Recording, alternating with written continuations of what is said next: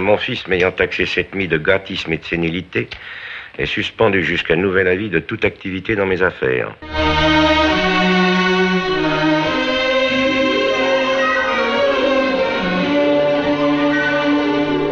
Amis de la cinéphilie et des figures de légende, bonjour. Aujourd'hui, nous allons parler d'un grand acteur, Cocorico, un grand acteur français connu du monde entier, qui a marqué son époque, son temps et le cinéma mondial au travers de 95 films tournés, ce qui n'est pas rien. Eh ben, bravo mon vieux, vous au moins vous ne perdez pas de temps. Un garçon qui est né en 1904 et mort en 1976 à l'âge de 72 ans, un garçon qui s'appelait Jean Moncorgé.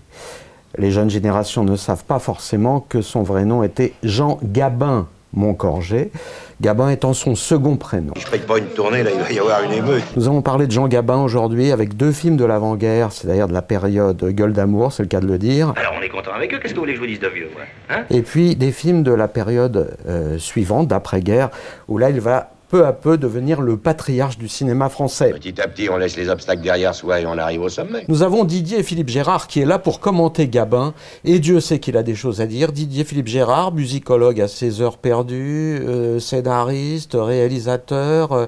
Bonjour Didier. Bonjour. Vous connaissez Charles Nemes qui est réalisateur, scénariste, cinéphile de course, diplômé de l'université et qui a des propos majeurs à tenir aujourd'hui à propos de Jean Gabin et de Jean Grémillon et de tous ces grands cinéastes qu'on va évoquer. Vous me donnerez le nom de l'université dont je suis supposé être diplômé.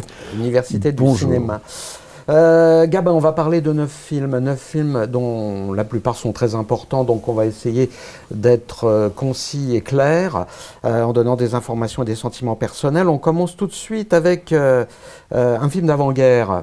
On va évoquer deux films d'avant-guerre et de pendant la guerre, où le mythe Gabin vient de naître. Il est né avec La Bandera, il est né avec les grands films de Carné, les grands films de Duvivier, c'est-à-dire cet homme qui était très blond, ce qu'on ne sait pas à l'époque, les films sont en noir et blanc, d'une blondeur presque vénitienne et qui avait des yeux très bleus.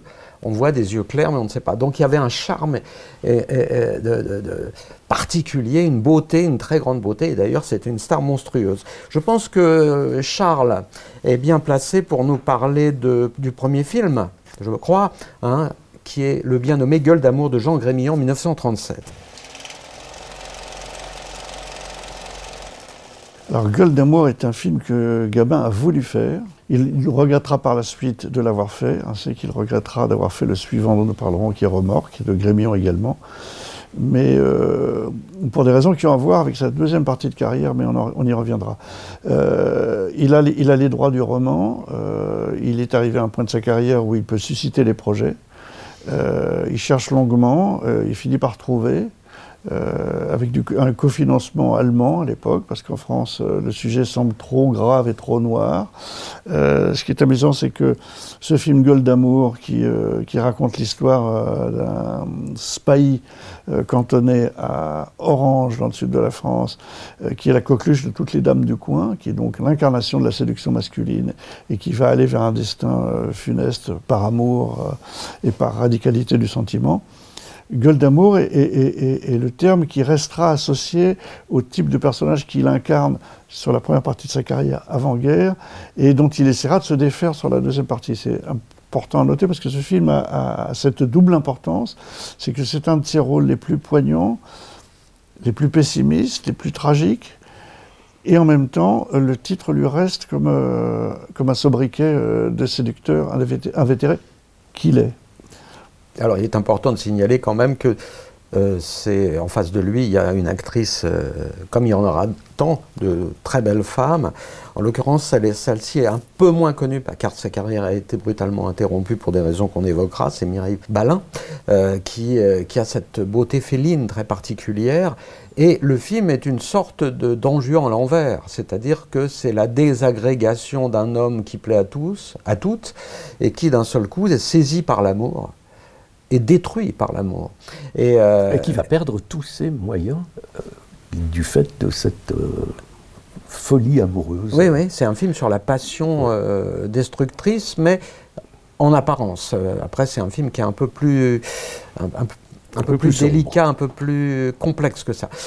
Didier, vous avez peut-être des choses à nous dire sur Mireille Balin, puisque vous êtes un spécialiste. Mireille Balin, et c'est quelque chose d'assez étonnant, en 1937, elle a un physique particulièrement moderne. Vous vous ennuyez ici? Ça vous étonne? Il y a la mer, les bateaux, les gens qui passent. Je m'ennuie partout. C'est peut-être parce que vous êtes trop belle et que vous obtenez trop facilement ce que vous voulez. Ce n'est pas bête ce que vous dites là. Elle est hyper séduisante et on comprend fort bien que Gueule d'amour tombe fou amoureux d'elle. Mais elle a quelque chose de vraiment très personnel, disons-le, qui c'est un charme fou et on comprend que Gabin en soit dingue. Elle a une carrière un peu difficile, Mireille Balin, puisqu'elle va s'interrompre à la fin de la guerre, puisqu'elle fera des choix très malheureux, en devenant la maîtresse de Jean Luchère, qui était un journaliste collaborationniste et qui sera fusillé à la Libération, en étant la maîtresse d'un officier allemand.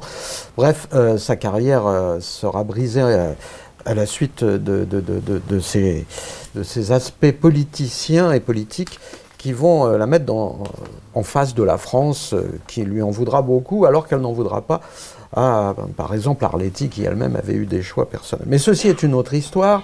Ouais. À propos de Jean Gabin, Jean Gabin a dit, pour rebondir sur ce que vous avez dit tout à l'heure, « C'est la première fois qu'on me voyait pleurer à l'écran, et j'avais un peu peur de jouer comme ça. » Et en effet, je crois que c'est la seule larme connue de Jean Gabin au cinéma. C'est le seul film dans lequel il est éminemment dépressif. C'est un peu le cas dans Remorques aussi.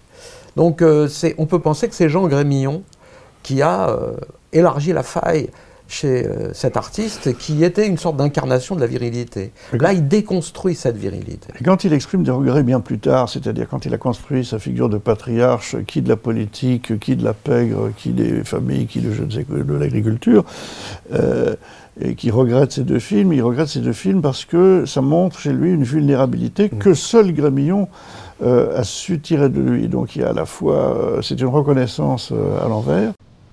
Je ne sais plus où j'en suis, je ne comprends plus rien. Je ne sais pas si je dois fuir ou bien me dénoncer, ça m'est égal, mais dis-moi ce qu'il faut faire. Aide-moi, dis-moi ce qu'il faut faire, dis-moi. Allez. Ce qui est intéressant globalement, parce que je pense que si on parle de Gabin, on est un peu obligé de parler de la carrière globalement et de ces deux périodes, c'est-à-dire l'avant-guerre où il est toujours un héros prolétaire, à la fois exemplaire et promis à un destin funeste, c'est-à-dire c'est extraordinaire, c'est un acteur aussi populaire qui aligne les films qui se terminent mal, si je puis dire. Film dont il est à l'origine, c'est lui qui est à l'origine du montage de Gueule d'amour, c'est lui qui est à l'origine du montage du Quai des Brumes, donc il est responsable de ses choix, donc c'est sa préférence pour la tragédie. À propos de Mireille Balin, on peut remarquer que ce n'est pas la première fois qu'ils tournent ensemble, puisqu'ils ont fait moins d'un an avant Pépé le Moko. Et pour en finir avec les dames, il aura une aventure avec Mireille Balin, comme il aura une aventure avec Michèle Morgan. Ah, voilà. Tout ça avant Marlène Dietrich. C'était Gueule d'amour à la ville aussi. Pour de vrai. Juste pour préciser, avant de donner la parole à Didier, des 12 films tournés à partir de La Bandera, c'est-à-dire au début, à partir du moment où il a été la légende du cinéma français, jusqu'en 1940, c'est-à-dire le moment où s'interrompt provisoirement sa carrière pour cause de guerre, il va mourir 5 fois dans ces 12 films, et il va tuer 7 fois dans ces 12 films. C'est-à-dire que c'est à la fois une victime et une victime du destin, un personnage romantique et souvent un peu post-colonial, avant d'avoir les grands rôles prolétaires, mais c'est aussi un assassin, c'est-à-dire quelqu'un qui a le sang à la tête, comme le dira un de ses films d'après-guerre. Didier Philippe Gérard, vous qui êtes le maître du son et des musiques, on a des choses à dire sur l'ambiance musicale de ce film. En l'occurrence, l'ambiance, elle correspond à la bande originale qu'a signée un certain Lothar Brune, qui est un musicien allemand, ce qui justifie, entre autres, la coproduction. Et il arrive à faire une espèce de variété de différents types, de différents styles qui soulignent chaque fois l'ambiance des scènes, très classique par moments, beaucoup plus jazzeux et dansant dans d'autres scènes où Mireille Balin et Jean Gabin dansent ensemble et font quasiment connaissance, dirons-nous. Et il fait aussi de la musique militaire pour la fanfare des Spahis, qui est tout à fait une musique originale qui plus est.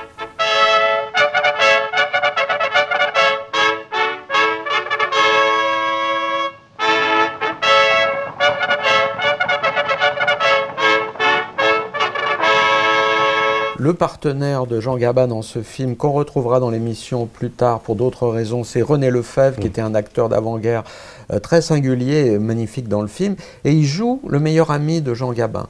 Et ce que je voulais préciser aussi, c'est que c'est un film qui a quand même, de manière très souterraine, quelque chose à voir avec l'homosexualité. C'est-à-dire qu'il y a Enfin, j'exagère un peu, mais il y a une amitié, une tendresse entre les deux hommes. Et c'est à moi que tu viens. Mais je l'aimais, René, je l'aimais plus que toi, je l'aimais autant que toi, t'entends. C'est une amitié virile, mais quand on sait que Jean Grémillon était bisexuel, revendiqué, et on peut subodorer qu'il y a aussi quelque chose de la sensibilité de l'homme et de la féminité de l'homme, ce qu'on a déjà évoqué à propos de ce film. Dans Remorques, c'est un peu moins le cas, 1941...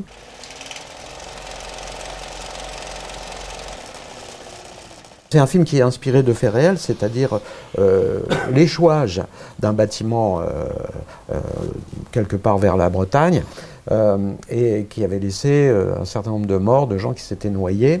Et à partir de là, on avait porté au nu un remorqueur qui avait tenté désespérément de sauver le bâtiment. Et l'homme était devenu un héros, le capitaine du remorqueur était devenu un héros national. Et à partir de là, voilà un scénario qui met en scène donc le capitaine d'un bateau qui est joué par Jean Gabin, capitaine Courage évidemment, qui est un homme estimé par toute la ville, qui est bien marié avec une femme délicieuse qui est jouée par Madeleine Renaud, et qui, à la suite d'un remorquage délicat et un peu et porté par une escroquerie, puisque le bateau remorqué va tout faire pour ne pas avoir à payer, il rencontre une femme étrange, différente, une sorte d'aventurière qui est incarnée par Michèle Morgan. Et c'est la deuxième rencontre entre Gabin et Morgan. Et c'est donc une histoire d'amour qui commence, une histoire d'amour qui met en scène une sorte d'adultère, qui met en scène la fin d'un couple et qui met en scène une tragédie. Je suis très heureuse que vous m'ayez emmenée avec vous. C'est tout. Eh ben, on n'est pas difficile, une petite promenade comme ça sur la plage, et puis vous la heureuse comme les enfants. Ah, je voudrais bien être encore comme les enfants. Quand j'étais petite, c'était tellement simple. J'étais heureuse, je riais. J'étais malheureuse, je pleurais. Et maintenant? Quoi maintenant? Oh, maintenant, c'est plus pareil. Je suis heureuse, malheureuse. Tout est mélangé, on ne s'y retrouve plus. Avec quand même un certain nombre de grands acteurs, à côté de Madeleine Renaud, à côté de Michèle Morgan, à côté de Jean Gabin, on a quand même, dans un petit rôle, mais admirable, Fernand Ledoux, qui est un des grands acteurs de ce temps-là. Je vous laisse peut-être rebondir, les amis, sur le film, la perception que vous en avez, et le regard de Grémillon sur les hommes de la mer, sur cette poésie de ces capitaines qui risquent leur vie pour aller sauver les bateaux en péril. C'est un film tragique, comme vous l'avez dit, mais dans beaucoup de sens. C'est-à-dire qu'il y a d'une part l'aventure entre Gabin et Michèle Morgan, entre le capitaine et l'aventurière, mais il y a aussi des scènes assez spectaculaires et, je veux dire, violemment mises en scène. Qu'est-ce qu'il fout de bon Dieu? La remorque, il la prenne ou il la prenne pas? Ça y est, rien comprend. Tout à l'heure, il bavait sans arrêt, maintenant plus rien. Quel chiotte, mon Dieu, mon Dieu. Un canot! Nom de Dieu, regardez le canot, capitaine! Mais il s'en fout, ma parole, foutra canot à la mer par un temps pareil!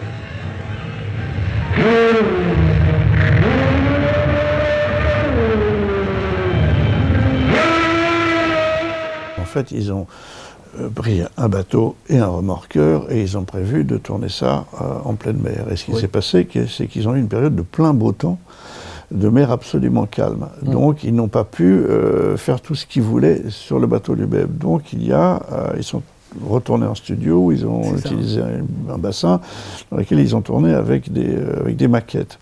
Et les maquettes, il faut le dire, sans mentir, ne sont pas absolument convaincantes, mais ce qu'ils en font, c'est qu'ils en font une espèce de séquence tourmentée, allégorique, dans laquelle le réalisme n'a plus lieu, et qui devient effectivement poétique, troublante, dans son irréalité. Et quand on retombe sur le vrai bateau, le raccord est plutôt joliment fait, avec de la pluie, de la nuit, etc.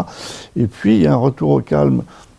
Quand ils arrivent à tracter le bateau vers le port, et il se passe des choses désagréables que je ne dirai pas, qui fait que tout ça finalement se passe assez bien, et que ça donne une dimension supplémentaire imprévue. À mon avis, s'ils avaient eu assez de mauvais temps et de grosses houles, ils auraient tout fait, sur les vrais bateaux, et ça aurait été plus vériste.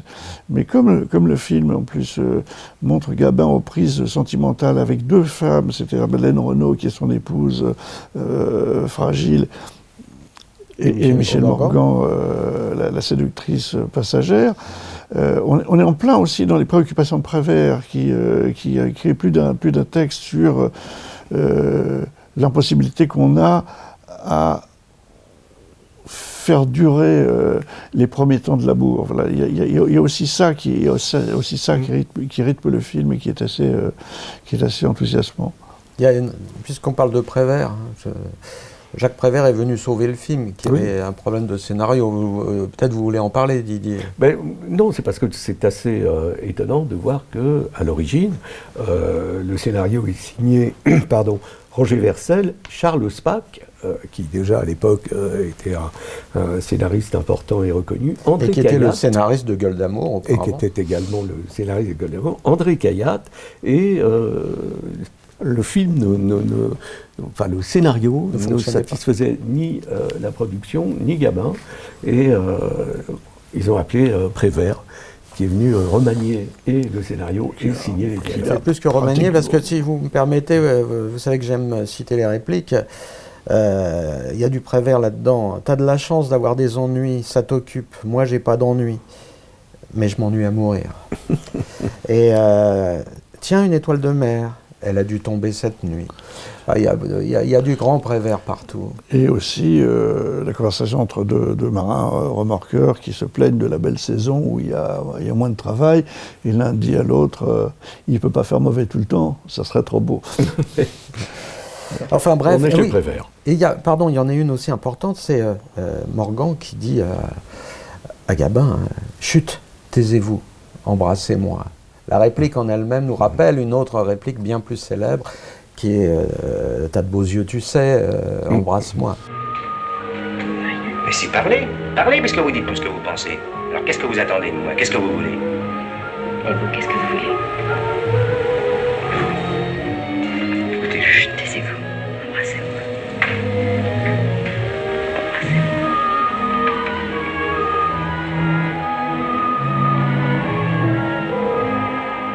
Je voudrais rajouter une chose, si vous permettez, c'est que Grémillon était musicien. Et que sa connaissance de la musique est très très déterminante, et dans les scènes de tempête, et dans l'usage général de la musique, et qu'il y a eu un conflit entre Prévert et lui, parce qu'il termine le film avec un chant religieux, ce que Prévert lui reprochera. Prévert lui reprochera, et néanmoins, il dira, c'était un réalisateur qui filme les histoires tragiques, mais il était très drôle, et il était très humain, et ils feront Lumière d'été ensemble.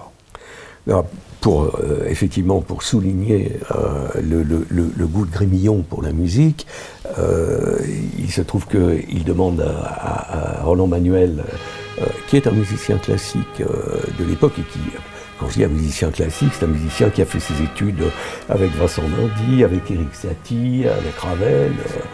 Je veux dire, il est sorti de la cuisse de Jupiter, et il va faire une musique très sombre par moments, mais durant la tempête que nous évoquions, il va faire une musique syncopée et obsédante qui est mixée avec les bruits du ressac de l'eau et les bruits métalliques du bateau, et ça donne quelque chose de très moderne, très moderne, et surtout de très nouveau pour l'époque, et c'est très efficace.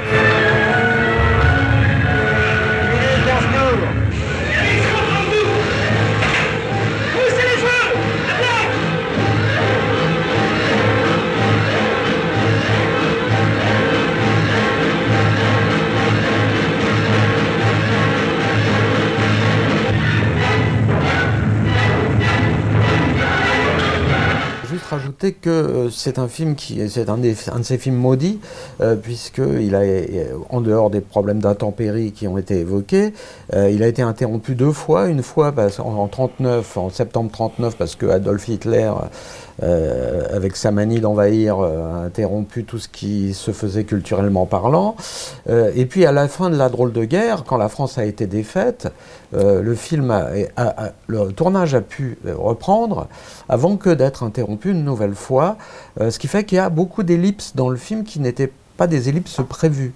Il faut dire que ça handicape pas du tout le film, qui est quand même un des films majeurs du cinéma français, mais c'est pour dire aussi que parfois les avatars des circonstances qui font qu'un film dont on aurait pu penser qu'il allait mourir après avoir été interrompu avec un laps de temps si grand, eh ben, à l'arrivée, on a un des très grands films de cette époque, et c'est un des derniers grands films de Gabin, avant qu'il ne parte aux États-Unis où il fera une carrière erratique et sans passion, où il apprendra l'anglais, où il rencontrera Marlene Dietrich, et qui lui fera des petits plats et avec qui ils vivront une histoire d'amour, mais il s'ennuie. Il n'aime pas Hollywood, il n'aime pas l'ambiance, et puis surtout, il y a le Gabin qui va naître, c'est-à-dire le Gabin incarnation de la France, le Gabin qui se sent bien chez lui et qui n'aime pas cette idée de faire du cinéma alors que les autres meurent pour sa liberté. Et il va s'engager dans la marine. Fusil marin d'abord, puis le GMDB. Et puis après, il sera dans les troupes du général Leclerc, aux commandes d'un char qui sera le souffle en deux. Et puis, il terminera la guerre. Il fera toute la campagne jusqu'au nid d'aigle d'Hitler. Bref, un vrai combattant, un homme de conviction et un homme qui va jusqu'au bout. Et l'après-guerre commence et les Français redécouvrent un Gabin qui a les cheveux blancs, qui n'est plus Gueule d'amour, qui est toujours un bel homme, il a plus de 40 ans, mais qui n'est plus la star de toute la jeunesse de l'avant-guerre. Et là commence une partie de sa carrière qui n'est pas une partie non dénuée de succès, mais qui est une partie dans laquelle il n'est plus le numéro 1. Il redeviendra le numéro 1 un peu plus tard, à partir de Touchez pas au Grisby. Mais l'heure est venue de parler de deux films qui ont en lien le fait qu'il est routier dans ces deux films, ce qui est le seul lien, à vrai dire. Gasoil d'abord, 1955, de Gilles Grangier, sur lequel on passera relativement vite. C'est l'histoire d'un chauffeur routier qui se trouve inopinément mêlé à une combine crapuleuse de malfrats qui pense qu'il aura dérobé de l'argent. Et en gros, le film raconte sur fond de chroniques camionno-prolétariennes le harcèlement de ces malfrats. Dont le chef est Roger Hanin.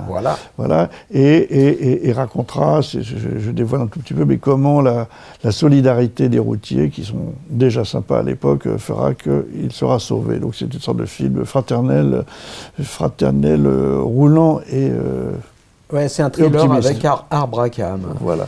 6h du matin chez Berthier pour charger des endives. C'est bien que j'aime pas les petits blots, le Félix. Tu prendras bien un petit verre avec nous? Non, je te remercie. Un petit calvaire? Non. À cause de ton foie? Non, à cause de mon teint de jeune fille. Des tranches de concombre sur les joues et puis pas d'alcool. J'ai lu sans Marie-Claire. Il était prêt. La patronne a dit que le parasicé exprès, ça se digère mieux. Oh non, merde, ta femme m'a encore refilé une andouillette. Bah t'aimes pas ça? Bon, enfin, elle le sait, ça fait 20 piges qu'elle le sait. Moi, il y a 20 ans que je lui répète que les tricots de laine me foutent des démangeaisons. Tiens, regarde. Ah oui, mais que t'emmerdes-toi, pense encore, vous êtes mariés, mais moi... Oh, tais-toi, je devrais être jaloux. À l'origine, l'histoire, c'est un bouquin de la série noire Et le scénariste est un certain Michel Audiard, qui va non seulement adapter la série noire en question, mais surtout dialoguer le film, et ça s'entend. C'est surtout que c'est la première fois que Michel Audiard travaille pour Jean Gabin, et c'est loin d'être la dernière. Voilà. Et de même pour Gilles Grangier, puisque c'est le réalisateur qui aura fait le plus de films, puisqu'il en a fait 12. Voilà, on passe vite sur Gasoil pour mieux parler des gens sans importance, juste en précisant que dans Gasoil, il y a Ginette Leclerc, l'héroïne du Corbeau, et de la femme du Boulanger. Et on évoque un peu Jeanne Moreau quand même. Et oui, Jeanne Moreau, oui, je n'ai pas cité. Voilà, ne l'oublions pas. Mais on va, oui, non. Par contre, Des gens sans importance, c'est un film, contrairement à ce que son titre indique, c'est un film d'importance, signé d'Henri Verneuil en 1956. Nous sommes de nouveau dans l'univers des routiers, où cette fois-ci on suit Gabin dans ses pérégrinations, dans ses courses, et là, dans cette auberge qu'il fréquente souvent, il va rencontrer une petite bonne nommée Clotilde, qui est jouée par Françoise Arnoul. Voilà. C'est vous, Guichard, qui descendez sur Bordeaux? C'est nous, ma belle. Vous pouvez m'emmener? C'est à Bordeaux que tu as trouvé ta place? Naturellement, Bordeaux. On n'est pas fait pour la campagne, nous. Bah, je suis surtout pas faite pour la limonade. Limonade. Bon, bah, eh bien, on va essayer de te trouver une petite place, ouais. Allez. C'est vraiment le retour de la tragédie d'avant-guerre. C'est-à-dire que quelque part, on retrouve le Gabin, à la maturité du Gabin quinquagénaire, et qui reprend ses rôles d'ouvrier. Et à ce propos, je voudrais juste faire une parenthèse, parce que c'est un film presque vériste, presque naturaliste. Oui. Je voudrais faire une parenthèse.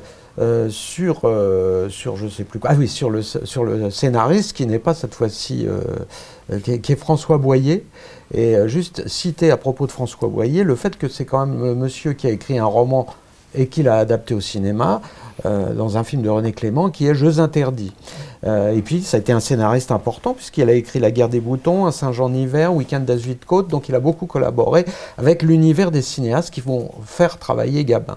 Voilà, je ferme cette parenthèse, et oui, c'est un film qui raconte la classe ouvrière avec peut-être la poésie un peu, enfin quoi qu'il y a une forme de poésie, mais il y a quelque chose du fatoum. Oui, c'est encore un film qui est en lien, c'est peut-être le dernier film qui est en lien avec la carrière d'avant-guerre, oui. Puisqu'on est en chemin vers l'édification de la personne, du personnage du patriarche. Mais le film, pardon, moi je vais utiliser le mot de chef-d'œuvre, je pense que le film est d'une puissance extraordinaire. Ouais. Le jeune Verneuil fait preuve d'une maîtrise totale. Entre Gabin, Mondi, Françoise Arnoul, Yvette Étiévent qui joue la femme, qui joue la femme, enfin, Paul Franck. C'est le cinéma français qui flambe, quoi. C'est absolument magnifique, et c'est d'une émotion et d'une tragédie profonde, et c'est encore une fois une incarnation du monde du travail, du monde prolétaire, assumé, non pas triomphant, mais assumé, revendiqué. Dis donc, j'ai pas vu les jouets sur le palier. Les gosses sont réveillés. T'imagines pas qu'ils t'ont attendu, non? Bah, dis donc, faudrait savoir ce que tu veux, quand même. Je voulais que t'arrives hier soir. Bon, bah, t'as qu'à aller faire une réclamation au patron. Quand on est arrivé à Bordeaux, on a trouvé un chargement sur Bayonne, et puis de Bayonne, on est revenu sur Bordeaux. La course aux frettes, c'est pas la première fois que ça arrive, quand même, merde. Ce qui serait la première fois, c'est que tu passes Noël avec nous. Je trouve ça bouleversant, moi, j'ai pas de mots pour... dans un seul plan, il montre le temps, l'époque et les travailleurs. C'est le moment où Gabin rentre chez lui à Paris, après avoir fait des milliers de kilomètres, et ils s'endorment au volant, enfin c'est terrible. Et là, le plan commence avec les éboueurs qui passent, avec les camions de l'époque, qui ramassent les poubelles.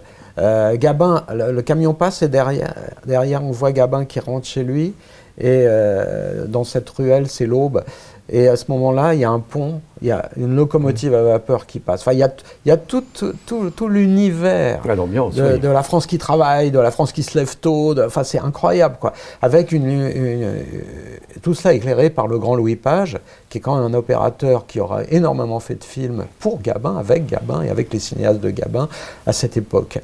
Un noir et blanc extraordinaire. Didier, j'ai parlé de l'opérateur, mais côté musique, c'est du lourd aussi. C'est du lourd, c'est un certain Joseph Cosma. Qu'est-ce que tu disais? Quelle est? Est-ce que tu as l'air innocent pour me demander ça? C'est ce que je t'ai écrit qui te fait peur? Claude, si tu m'avais écrit, je t'aurais répondu tout de même. Et tu l'as envoyé. À l'adresse que tu m'avais laissée? Au garage. Tu te défends pas mal. Enfin, bon Dieu, je vais pas me défendre, quoi. On va conclure provisoirement sur Des gens sans importance pour rappeler quand même que Françoise Arnoul commence là une carrière qui sera exemplaire. Elle est incroyable de grâce et de beauté. Le film est assez... ose un certain nombre de choses, puisqu'on parle d'adultère, on parle surtout de faiseuse d'ange, puisqu'il y a à un moment un problème d'un enfant non désiré, donc on parle d'avortement, ce qui est très très rare à l'époque, enfin, on est dans des sujets archi tabous. Si je vous renvoie, je me retrouve sans bonne, et Dieu sait qui vous remplacera. J'ai intérêt à vous garder, et de vous rendre peut-être le service que vous attendez. Et qu'est-ce que j'attends ? Eh bien, je ne sais pas, moi. Que je vous donne une adresse, par exemple. Celle d'une amie prudente, discrète et habile. À moins que vous me voyiez une autre solution. Ça rappelle le naturalisme à la Zola, c'est-à-dire qu'on est très... Il y a quelque chose de frontal par rapport à la pauvreté, par rapport à la fatigue, par rapport à l'impossibilité de vivre des passions, puisque ce sont des gens qui roulent, qui ne s'arrêtent jamais, et qui ne s'arrêtent jamais à la station de leur propre vie, si je puis me permettre cette légère poésie circonstancielle. On passe sur le cas du docteur Laurent, en 1957. Alors là, on est dans un film, Charles, qui est donc un film de Le Chanois, Le Chanois qui était un compagnon de route, voire un membre du Parti communiste, et là, on est sur un film qui raconte quelque chose, qui est un fait de société qui aujourd'hui nous paraît quelque chose de très ancien par rapport aux conditions de vie de la femme aujourd'hui, mais à l'époque... Oui, mais ce qui me frappe, c'est d'en parler juste derrière oui. Des gens sans importance, ouais. Puisque l'argument est simple, c'est l'histoire d'un médecin généraliste parisien joué par Gabin qui vient remplacer un vieux médecin dans les Alpes du Sud, les Alpes de Haute-Provence. Et qui arrive en plein accouchement extrêmement difficile d'une villageoise qui est vraiment dans des tourments, etc. Et que l'ensemble de la population, et en tout cas du corps médical local, considère que c'est dans l'ordre des choses, puisqu'on enferme dans la douleur. Et lui, Gabin ne supporte pas ça, et il est porté par les idées modernes à l'époque. La méthode psychoprophylactique d'accouchement sans douleur. Voilà. Ça et donc, en gros, le film est une histoire de militantisme mené par Gabin en fonction de cette façon d'accoucher, avec les résistances de l'institution, des cadres, une mise en cause, etc. Et un groupe de femmes qui devient de plus en plus important, qui va soutenir cette cause. Nous sommes toutes des sacrifiées, ma pauvre petite. Ça a toujours été comme ça, ce sera toujours comme ça. C'est notre épreuve sur cette terre. Personne n'y peut rien. Faut te résigner. Il ne faut pas dire ça, madame. Il ne faut jamais se résigner. Surtout dans la maladie ou la souffrance. Et alors, ce qui est amusant, parce que y a une sorte de filiation volontaire, peut-être, après Des gens sans importance, où on parle de l'avortement, c'est que là, on est dans la natalité désirée ou moins désirée, mais qui s'accomplit. Avec notamment, ce qui pour un village à l'époque est tout à fait étrange, une héroïne qui est une jeune femme qui est enceinte, qui va accoucher et qui ne veut pas de la compagnie du père de l'enfant, qui est une chiffre molle, etc. Donc c'est étrangement une sorte de film féministe.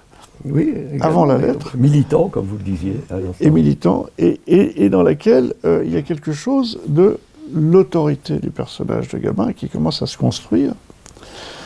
Parce que corps médical, parce que tout d'un coup l'âge commence à se faire voir, parce que la manière dont il mène son monde et sa lutte face à l'institution, on n'est plus, dans les personnages de prolétaires exemplaires et tragiques. Au départ, c'est l'histoire d'un homme seul. Et dans un petit village où tout le monde se méfie parce que la modernité, machin, et puis la religion, le poids de la religion, alors qu'elle n'est pas incarnée par le curé, c'est l'habileté de Le Chanois, c'est pas le curé qui incarne Le cœur est même plutôt progressiste. Et ce qui est très beau dans le film, c'est que petit à petit, toutes les femmes se rapprochent de lui. Et c'est en cela que le film est féministe. C'est-à-dire que petit à petit, c'est les femmes qui prennent le pouvoir sur le film, parce que c'est lui qui amène les femmes à la possibilité de vivre une vie sans souffrance. Vous ne me connaissez pas très bien. Il y a très peu de temps que je suis ici. Mais sachez qu'avant de venir, j'exerçais dans un dispensaire de la banlieue parisienne. Or, que ce soit à la ville ou à la campagne, le problème est strictement le même, la vie et la mort. La mort, mon rôle est d'essayer de la retarder le plus possible, et la vie, c'est de la faire apparaître sans que ce soit un drame pour la mère et pour l'enfant. C'est un film militant, alors que c'est un film qui a été tourné à la clinique des métallos à Paris, donc on voit bien qu'il y a la CGT derrière, on voit bien qu'il y a une idéologie porteuse, mais Dieu merci, ça n'est pas un film de réalisme socialiste, c'est un film d'un humanisme et d'une générosité qui est très très beau, avec cette particularité, Didier, c'est qu'il y a des plans à la fin du film qu'on n'avait jamais vu au cinéma. Jamais vu, puisque c'est un réel accouchement. Qui est filmé avec, comment dirais-je, une censure qui ne va pas jusqu'à... Pas tant que ça, on voit l'enfant sortir. Et on voit l'enfant naître. Il y a cette partie documentaire qui est très très belle. C'est très très fort. Et on le met dans les bras de Nicole Courcel qui... J'ai dit une bêtise. Non, j'approuve la performance de Nicole Courcel qui est absolument bouleversante. Oui. Pour une fois, c'est moi qui ai des enthousiasmes féminins. Mais, et avec face à elle, Sylvia Montfort, qui est dans un rôle ingrat, qui incarne quelque chose de négatif avant de basculer. Mais c'est un film de conviction. Oui, à propos de Sylvia Montfort, qui était la compagne de Le Chanois à l'époque, ils ont une histoire assez longue. D'ailleurs, elle a pas de très grande carrière au cinéma, mais elle a tourné beaucoup avec Le Chanois. Puis par la suite, elle deviendra une des grandes dames du théâtre parisien avec le fameux carré Torigny, puis le carré Sylvia Montfort. Je peux vous dire un mot? Si c'est pas trop long, oui. Avant de partir, je voudrais que vous sachiez une chose. Je n'approuve pas ce qu'on fait contre vous. Je vous remercie, parce que depuis que je suis arrivé, s'il y a une personne que j'ai voulu convaincre ici, c'est bien vous. Je ne suis pas encore convaincu. Alors?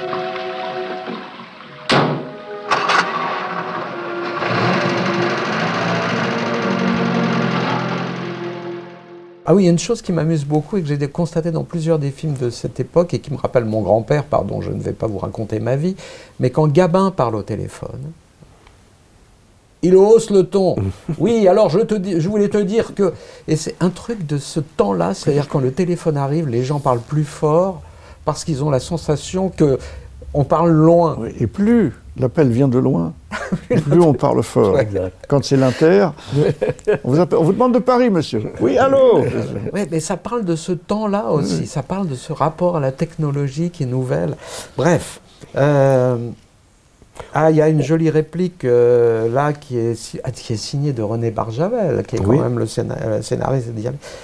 Gabin est un peu malade, je pense qu'il a une sorte de tuberculose, enfin maltraité, et il tousse, tout ça. Et il y a une des dames du pays, Saint-Martin de Vésubie, le village, qui lui dit « Vous ne serez pas longtemps malade, ici c'est pas comme à Paris, le ciel nous touche le chapeau. » Je suis un peu malade, j'ai une petite caverne. Oh. Non, mais vous affolez pas, c'est pas terrible, c'est un début. Moi je préfère vous le dire, parce que quand on est malade, on a une poids de salade sour. Alors, il se peut que j'ai des petits moments de fatigue, de dépression. J'aurais besoin de vous, alors si vous voulez rester, Je vais vous monter une couverture de plus. Et vous inquiétez pas, vous ne serez pas longtemps malade. Ici, c'est pas comme à Paris, le ciel nous touche le chapeau. N'est-ce pas joli?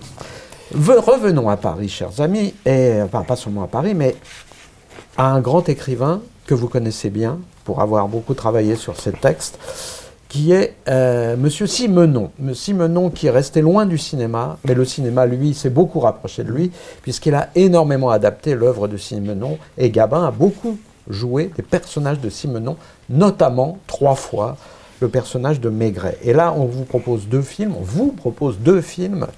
les 2 plus grands d'ailleurs, de l'incarnation Maigret par Gabin, c'est Maigret tend un piège et Maigret et l'affaire Saint-Fiacre. On va surtout parler de Maigret tend un piège 1958, qui est un film important. Un tueur est en train de semer la panique. Il tue les femmes seules qui le soir rentrent chez elles.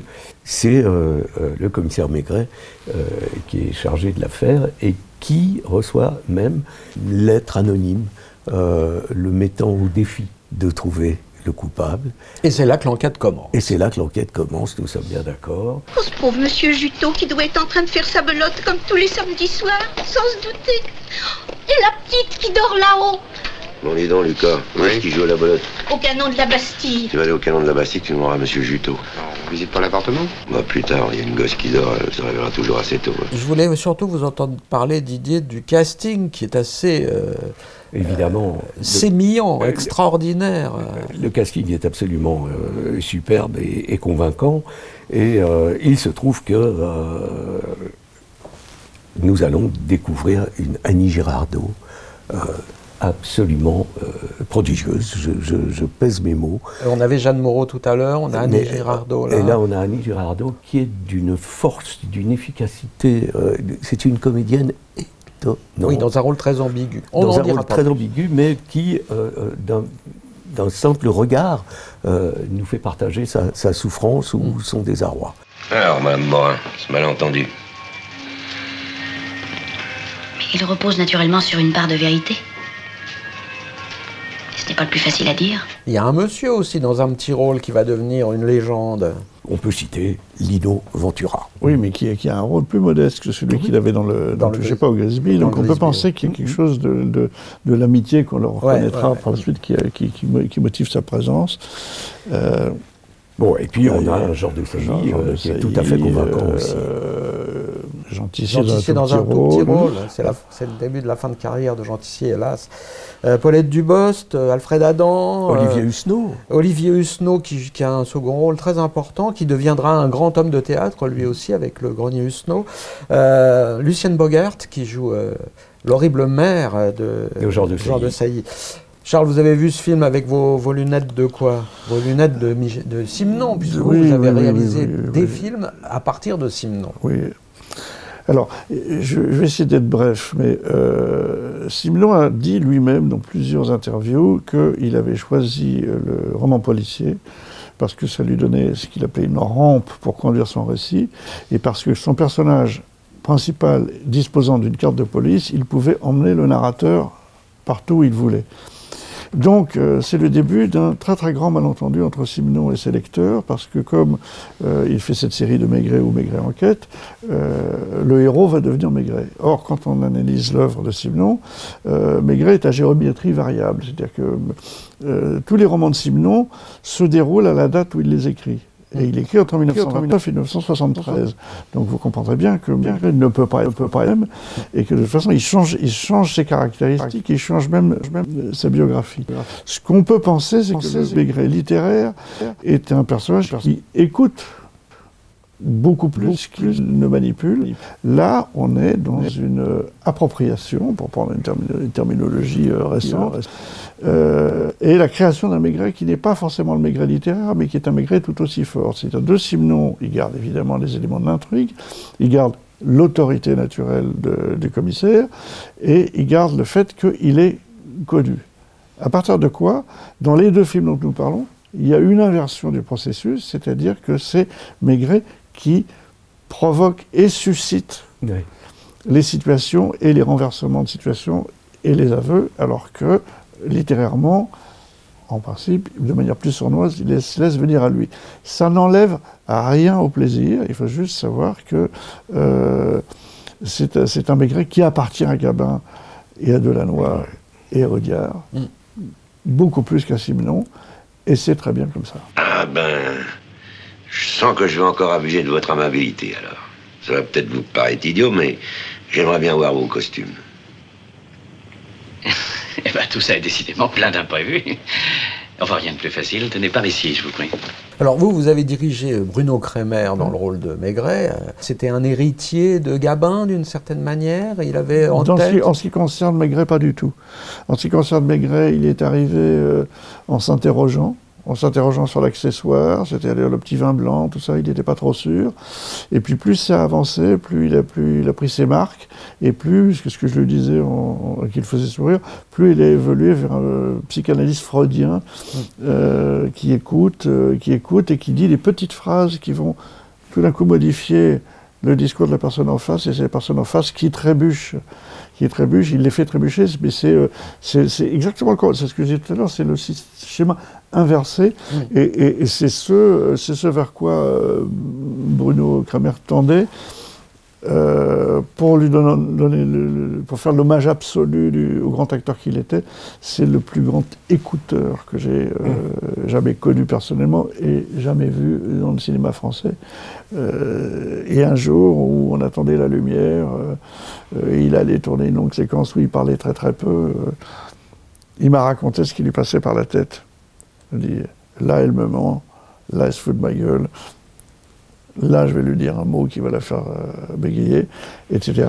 Et il avait une espèce d'art de l'écoute et du contretemps où il lâchait sa réplique légèrement en retard ou légèrement en avance, ce qui troublait l'acteur d'en face.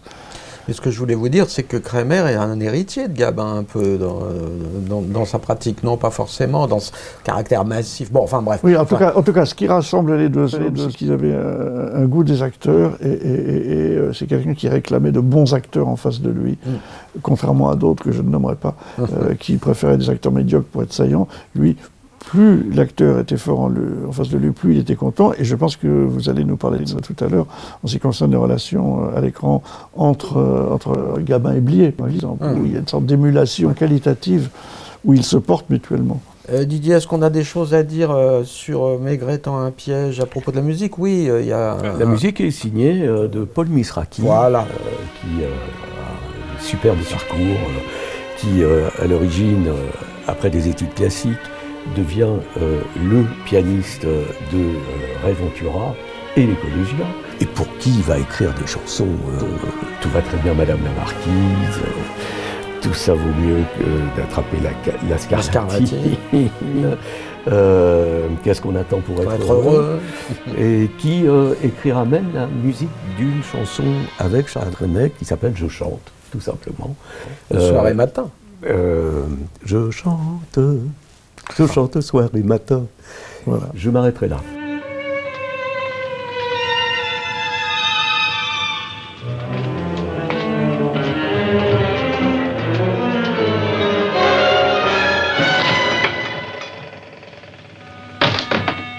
Très vite, juste pour rappeler qu'en 1959 sort un second Maigret qui est Maigret et l'affaire Saint-Fiacre, toujours réalisé par Jean Delannoy.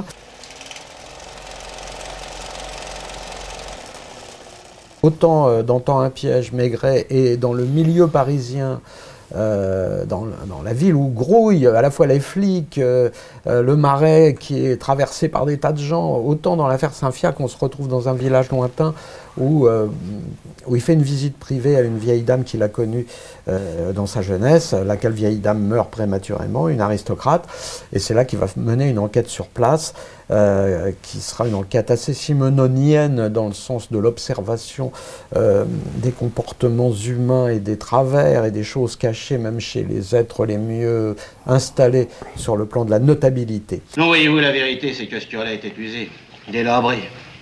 La pauvre avait déjà failli y passer il y a un an. J'en avais tiré, mais j'avais bien recommandé. Prudence, prudence. Et un poison, non? Un suicide. Bigote comme elle était, pas question. Puis ça laisse des traces. Presque tous les poisons laissent des traces. Ah oui? Oh, vous savez, moi je dis ça. Concluons très provisoirement sur le cas Maigret pour continuer sur la carrière de Jean Gabin qui reste à cette époque-là, à la fin des années 50, la figure du commandeur, qui est l'homme qui domine le cinéma français. Et c'est cette époque où il cesse, comme il le disait lui-même, de manière un peu familière, il ne veut plus jouer les godans. Les godans, c'est une expression populaire de l'époque qui voulait dire les hommes qui séduisent, les séducteurs, les tombeurs et les obsédés sexuels, pour tout dire. Parce qu'après avoir été l'amant dans un certain nombre de films de femmes beaucoup plus jeunes que lui, qui auraient pu être sa fille, lui s'est marié pour la troisième fois et a fondé une famille et exploite une exploitation agricole avec ses enfants, sa femme, ses enfants, bref, donc il s'est rangé. Gueule d'amour s'est rangé une bonne fois pour toutes. En 1958, il a 54 ans et rentre dans la dernière ligne droite de sa carrière, celle des personnages qui incarnent des leaders, des hommes forts, des hommes puissants, avant de basculer définitivement du côté de la voyoucratie, avec quelques films importants, mais dont on n'en parlera pas vraiment aujourd'hui. Les Grandes Familles, 1958.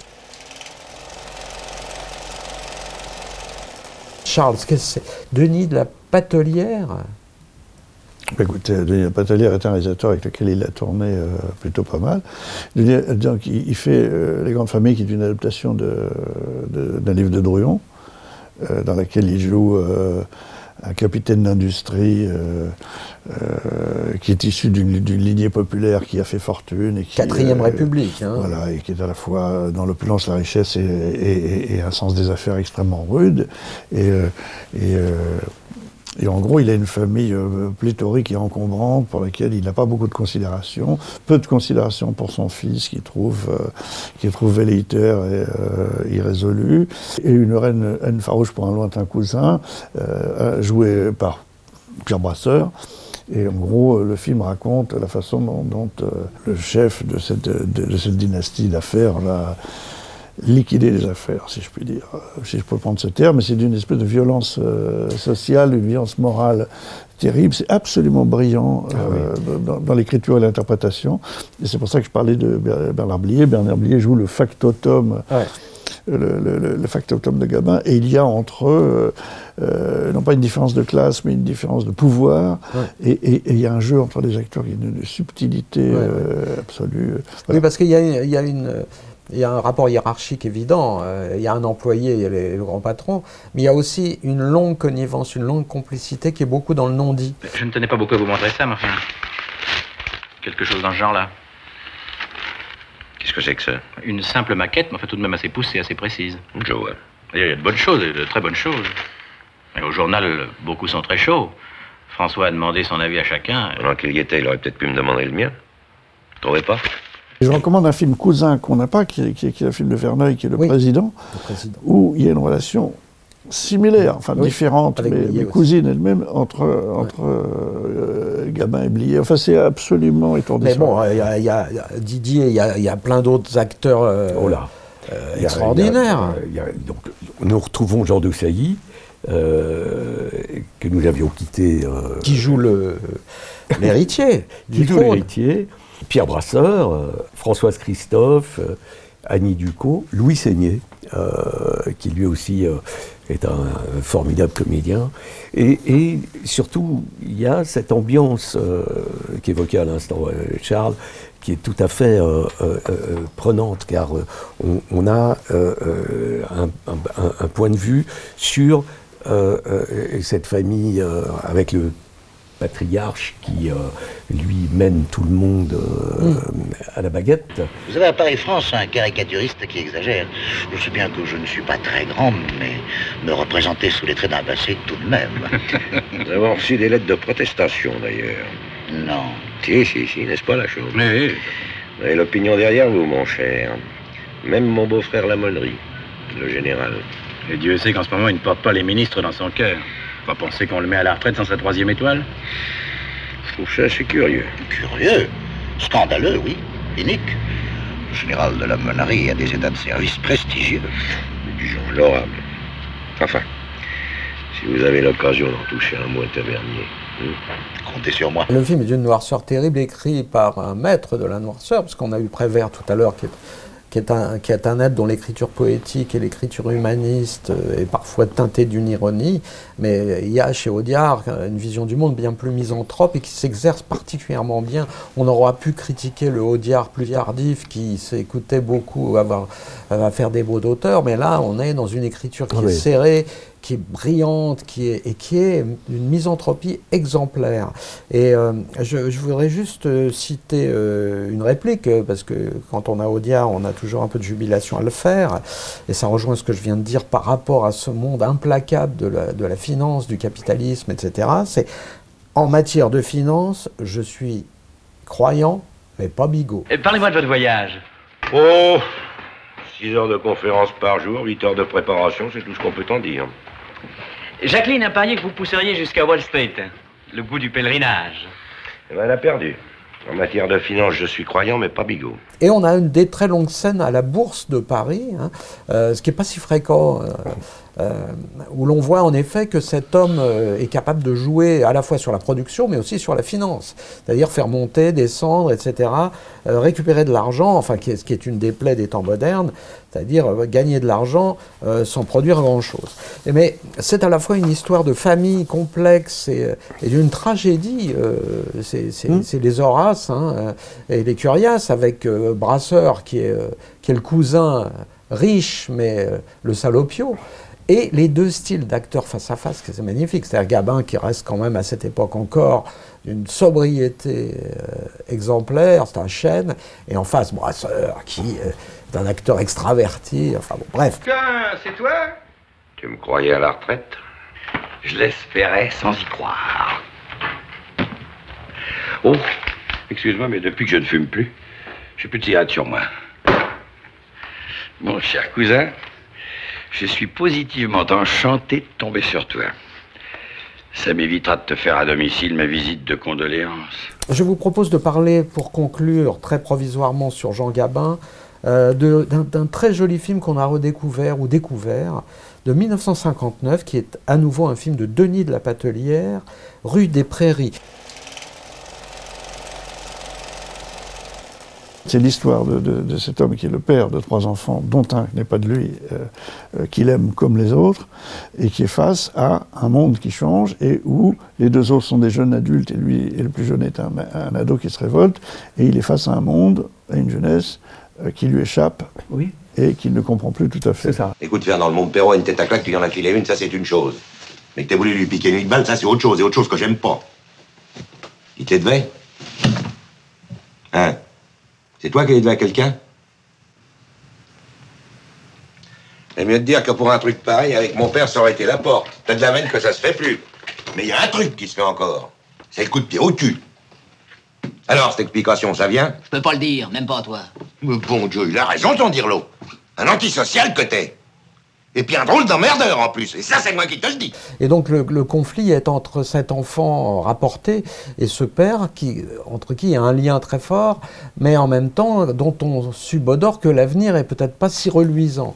Et là-dedans, Gabin qui joue donc un père, ce qu'on l'a pas vu faire tant de fois que ça, hein, alors qu'il est un père, il a eu beaucoup d'enfants avec Dominique, sa dernière femme, il est Charles.